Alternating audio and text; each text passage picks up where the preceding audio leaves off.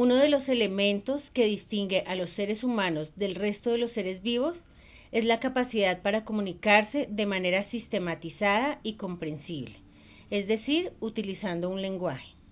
En este módulo entenderemos por qué la comunicación es lo más importante en la expresión oral.